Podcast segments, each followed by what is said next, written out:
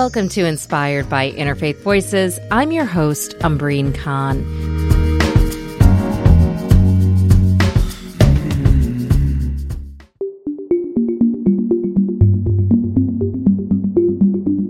We explore the beliefs shaping our world from politics and culture to leadership. Although we turned a fresh page on the calendar to 2023, many of the stories we'll encounter this year are not new. From protests calling for an end to the Khomeini regime in Iran, to culture and faith in sports, to the war in Ukraine, and the rise of religious nationalism. My guests this week offer their analysis on how different beliefs are shaping events, conflict, and leadership struggles around the globe. We begin with Kalpana Jain, a veteran journalist who's covered the intersection of politics, religion, gender, and communal violence. She's also the author of Positive Lives, a first-of-its-kind look at the AIDS crisis in India. Today, Jane is a senior journalist and the senior ethics and religion editor at The Conversation US, a global news and commentary-based website in Cambridge, Massachusetts.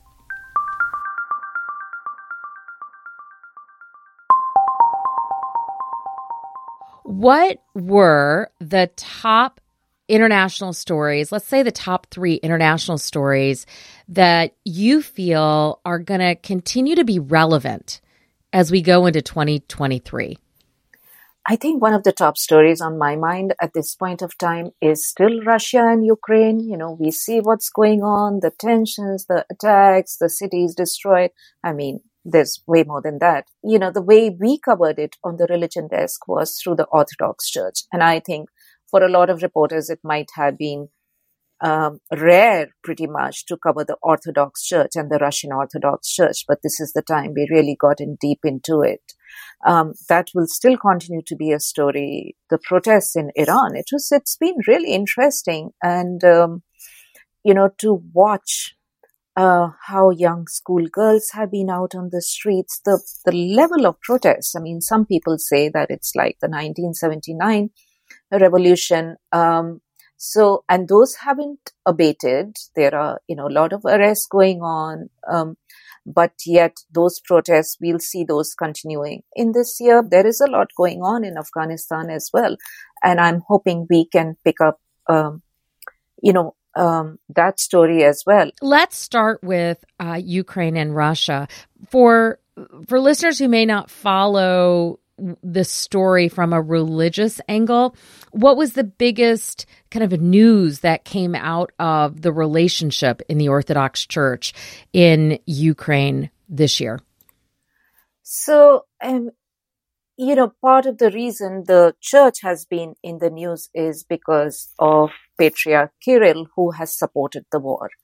And just for listeners, Patriarch Kirill, tell us who he is. He's the head of the Russian Orthodox Church. He is pretty close to Putin, and he has sort of, you know, spoken against what he sees as a Western way of supporting LGBTQ people and other things that he thinks are sort of sins in the West.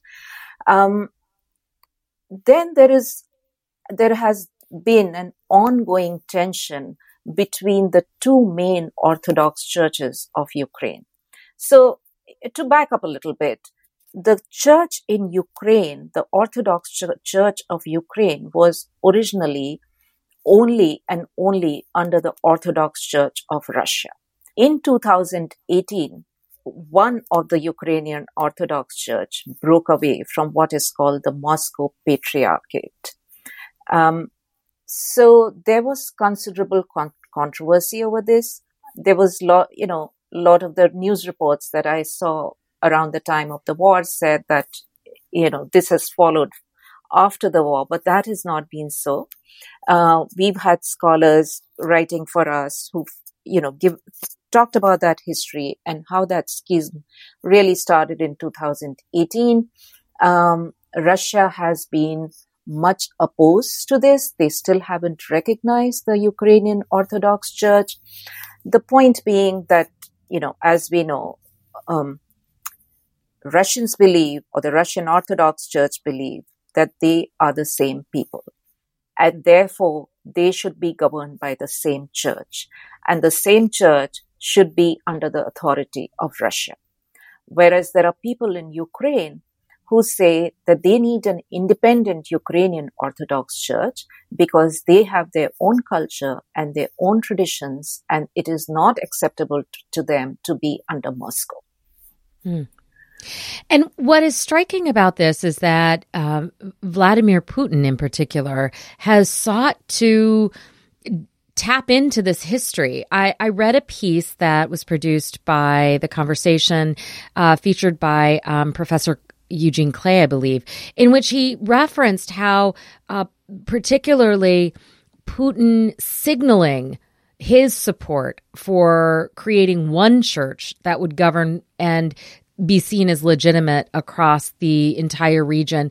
It reminded me, as I was reading it, of some of the language that we would call religious nationalism, that the national and political and military campaign was seen as furthering a religious vision about unifying and consolidating power. Am I reading too much into that? No, that's absolutely right. Can you give me an example of how Vladimir Putin has sought to kind of inspire the faithful to see the military campaign as a part of a religious mandate, as part of a calling that is greater and larger than his political aspirations? You know, Ambreen, it's really interesting that Putin has created a new church that was dedicated on the outskirts of Moscow in June 2020. And it is called the Main Church of the Russian Armed Forces. Mm. It's very interesting. It was conceived by the Russian defense minister. And this followed the annexation of Crimea, which was illegal, as you know. So this really speaks to the militant religious nationalism that's happening there and how the church is involved. The whole structure of the church is so interesting, and how it celebrates Russia's military might. And how does the broader religious community react to this? Have you noticed, or have you been watching how they are responding to these, what some would probably describe as provocations? Yeah, so from what we know, it's very split. Just the creation of the Orthodox Church of Ukraine tells us a few things. So, you know, people are divided on that. But there are churches, the Orthodox churches, that have supported the creation of the new church. And importantly, among them is Constantinople, which is, you know, could be considered the very first or the main branch of the Orthodox Church. And along with Constantinople is Cyprus, Greece, Alexandria. So there's quite a bit of support for the Orthodox Church of Ukraine. But, you know, there are others who think that the two people are spiritually united and they cannot be broken, or they cannot be split. Can we hop over to Iran for a moment? One of the stories that really emerged this year that I think has captivated, at least for periods of time, not sustained, is the role that the morality police have played in Iran, and how this young generation of Iranians are resisting, and the sustained resistance in the face of mortal danger. Can you talk a little bit about how religion and religiosity is manifesting in Iran in ways that Americans may not necessarily realize? That's a great question, and just goes to the heart of what I try to do in my job, which is to really parse out what is going on here. Is it religion? Is it something else? Is it, you know, politics? Is it patriarchy? And I think we see all those things happening in Iran, and it's might be going. I won't say incorrect, but I think we have to really understand how much of this is religion and how much are other factors playing a role here. So when we are talking about the morality police, and of course, you know, the current protests that you see are a result of the excessive power that they have. And, you know, how a young woman died while being in their custody. So the roots of this morality police really go back to the time of the Prophet, when it was set up basically as people who could see in society what is going wrong and, you know, put a check on it. By the 20th century, you know, we see Wahhabism come into Saudi Arabia and the morality police just gains more prominence. So I think we have to be very careful before we, you know, say that this is religion, because there are so many other factors, as I said, coming into it. You know, once the Ayatollah comes in after the 1979 revolution and he looks at the West and what he says, the Westoxification, and this morality police just, you know, gains more and more power. So eventually later, during Mahmoud Ahmadinejad, it becomes part of the police force. So, you know, there's a gradual evolution of this force and how it results in today's harsh crackdowns. Is it true that the first kind of muhtasib that you're describing in the 7th century was a woman? It is not clear to me if the first was a woman. But these were people, market inspectors as they were called, though eventually they were women. You know, there are a couple things that I'm hearing you say. One is that it sounds like the role of these market inspectors, or the interpretation of what it means to forbid that which is wrong or evil, has evolved in a political context in which the police themselves become an extension of the power of the state. It doesn't sound very religious or spiritual. It sounds like a way of repressing criticism of the regime. Absolutely. And, you know, if you then you go back to the time of the Shah. So the Reza Shah. That's right, because the hijab, or the head covering, and as you were saying earlier, women's bodies, particularly in the battle around modernity, are often kind of where these battles are fought. Absolutely. So during the time of the Shah, what was the view of the head covering? So it's really interesting. And I don't think a lot of people might realize this, because they understand, at least in America, Iran in a very different way. And a lot of people do, you know, as this country where women are repressed, and the veil becomes a symbol of that. But at the time of the first Shah of Iran, Reza Pahlavi, women were forced to remove their veils. And there was a mandatory unveiling act in 1936. And, you know, even when women wanted to wear the veil, they were not allowed to wear the veil. And, you know, their progress in society, how they were seen, viewed, could be just restricted because they were wearing the veil. And while his son, the Shah of Iran, who came later, you know, wasn't as strict. But the point is that if you weren't on that path of what was seen to be modernity, you could suffer in many different ways and opportunities could be denied to you. I'm glad you brought that up, because I have been watching, when we did the story with Raza Aslan, I was spending some time on social media and watching some of the links that he had shared.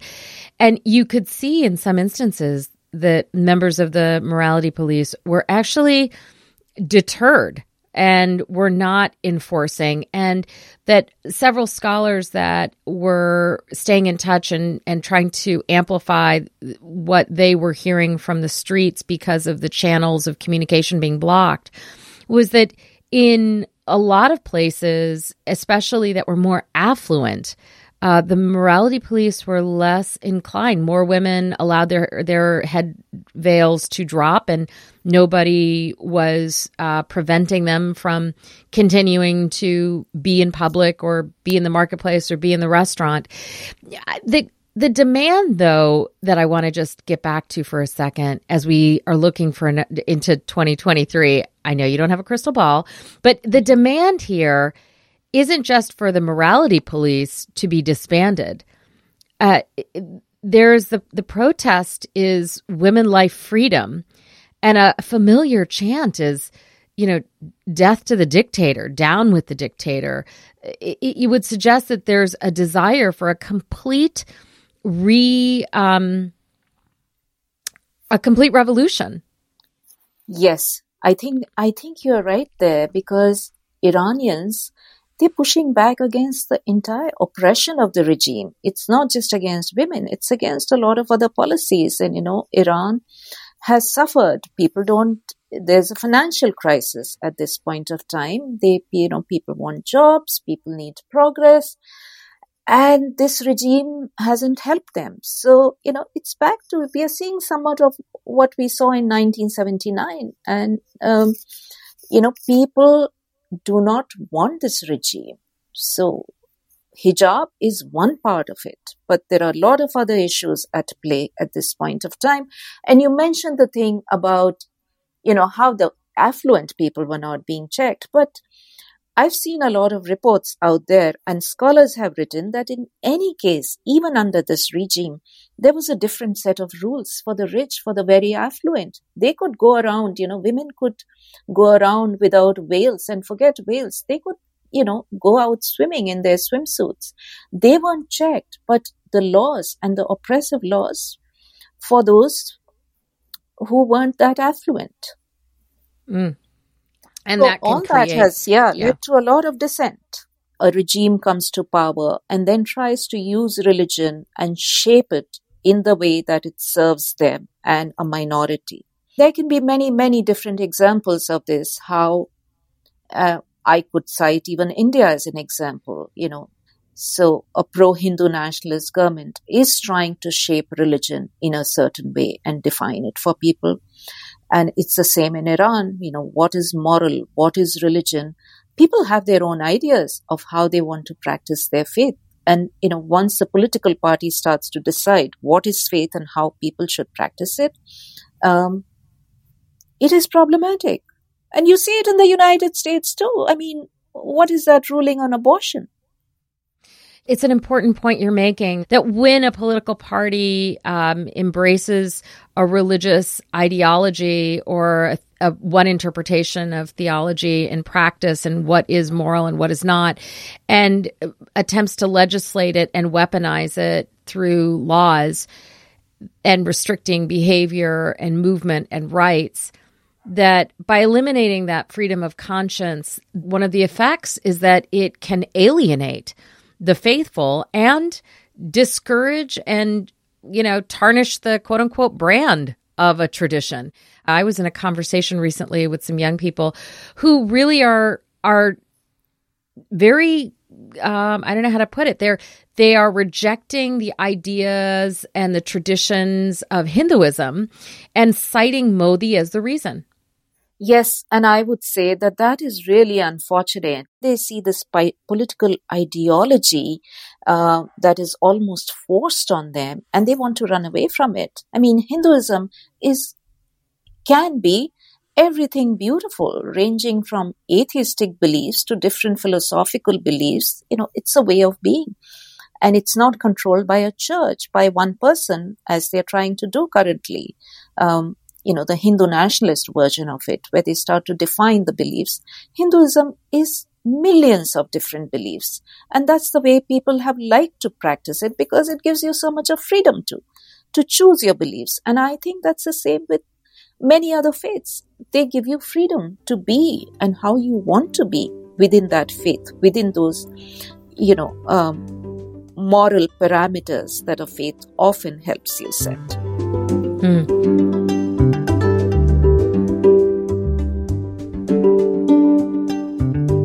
I'm Ambreen Khan, and you're listening to Inspired by Interfaith Voices.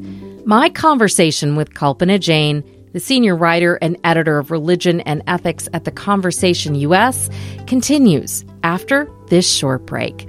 Stay with us.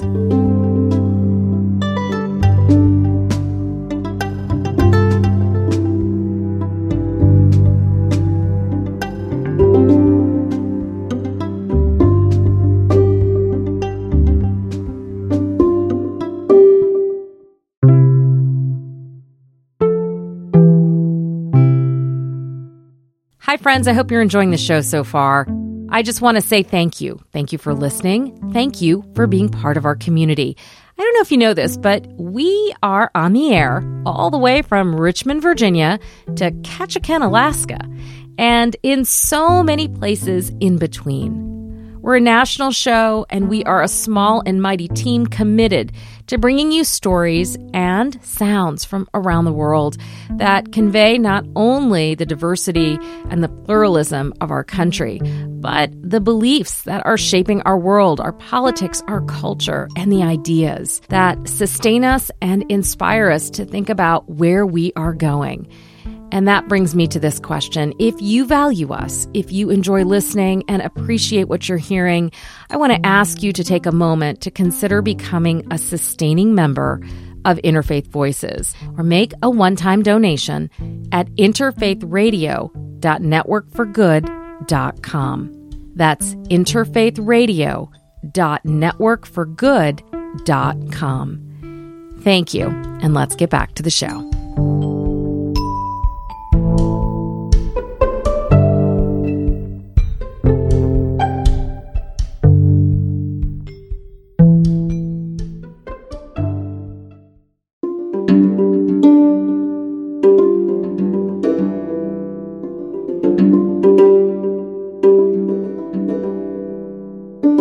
Ambreen Khan, and this is Inspired by Interfaith Voices.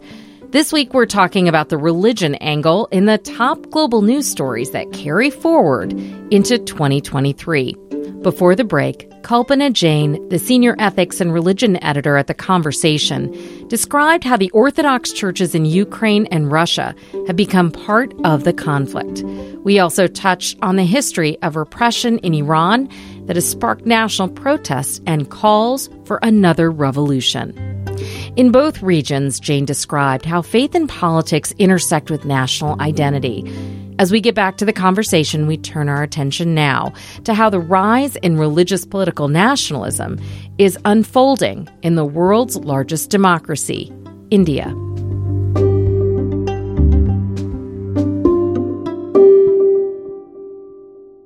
I know that India is a country that you have done extensive reporting. Talk to me about how the Modi regime and their political attempts to define India as a Hindu state. What is the effect on the religious minorities within India? So let me first explain, to an American audience what India really looks like. Often when you ask people about their identity, people don't say they are Hindu, because Hinduism as a category, as some scholars would say, was put on people under the colonial rule. Because, once the British went to India and they saw this wide diversity of people, they needed to put people in categories. And therefore, Hinduism came as a category for a people of wide range of beliefs. So people would often say, I'm a Konkani, I'm a Kashmiri, I'm this, I'm that. They're ethnic identities.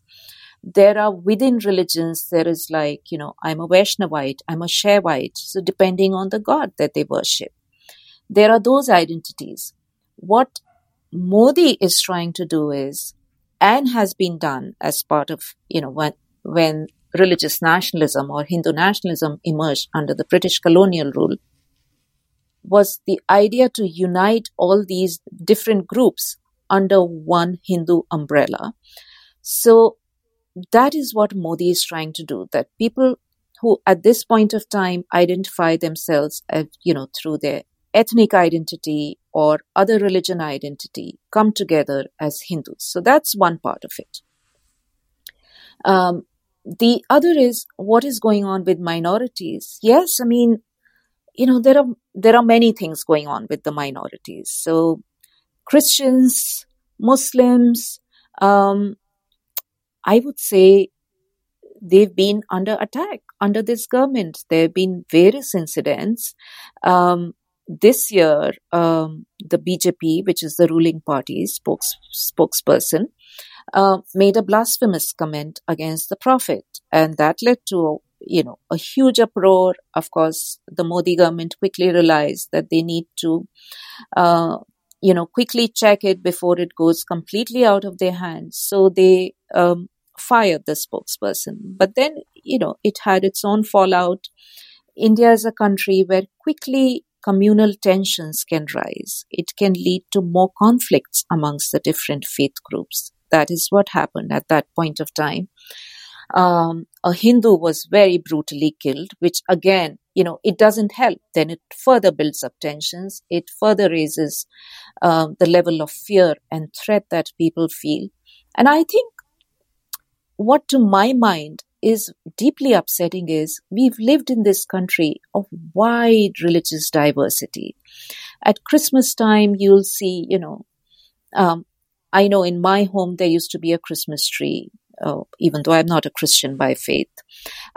So it would be in many, many homes, people go out and celebrate. They celebrate with their neighbors. It's the same with Eid. It's the same with Diwali. People come out and just celebrate with their neighbors, whether they think it's their particular faith or not. That's the way people have lived for centuries. In my own home, my parents used to, light a diya to the Sufis, a Sufi saint. We used to go to these Sufi mosques.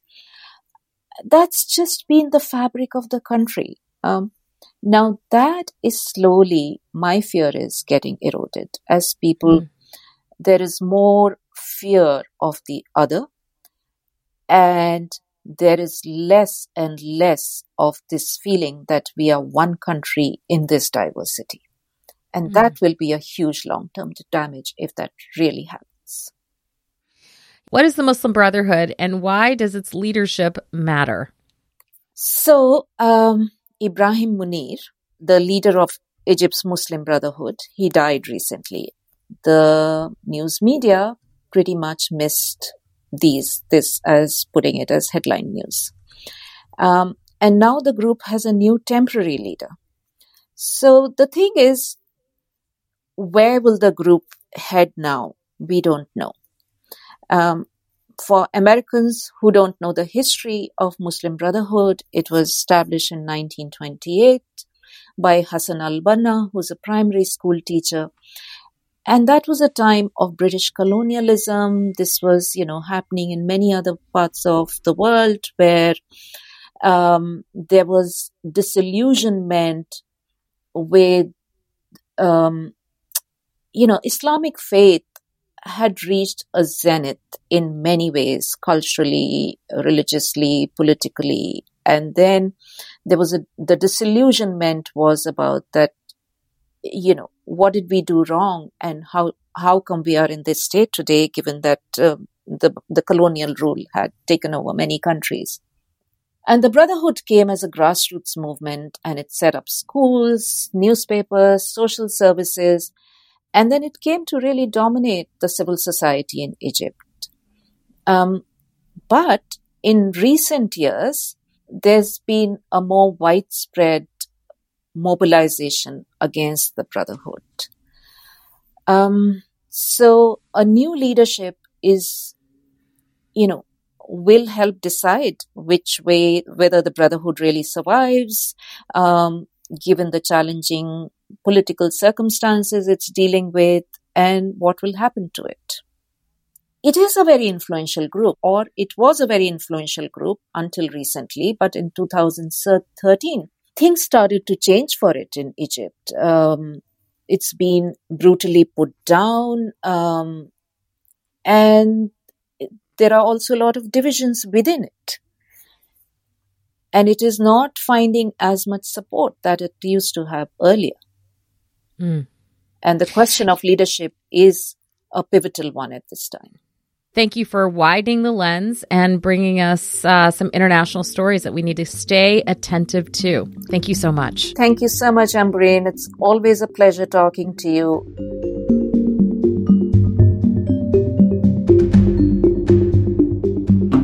Kalpana Jain is the author of Positive Lives, an award-winning journalist and editor. She is the senior writer and editor of Religion and Ethics at the global commentary and news website, Conversation US.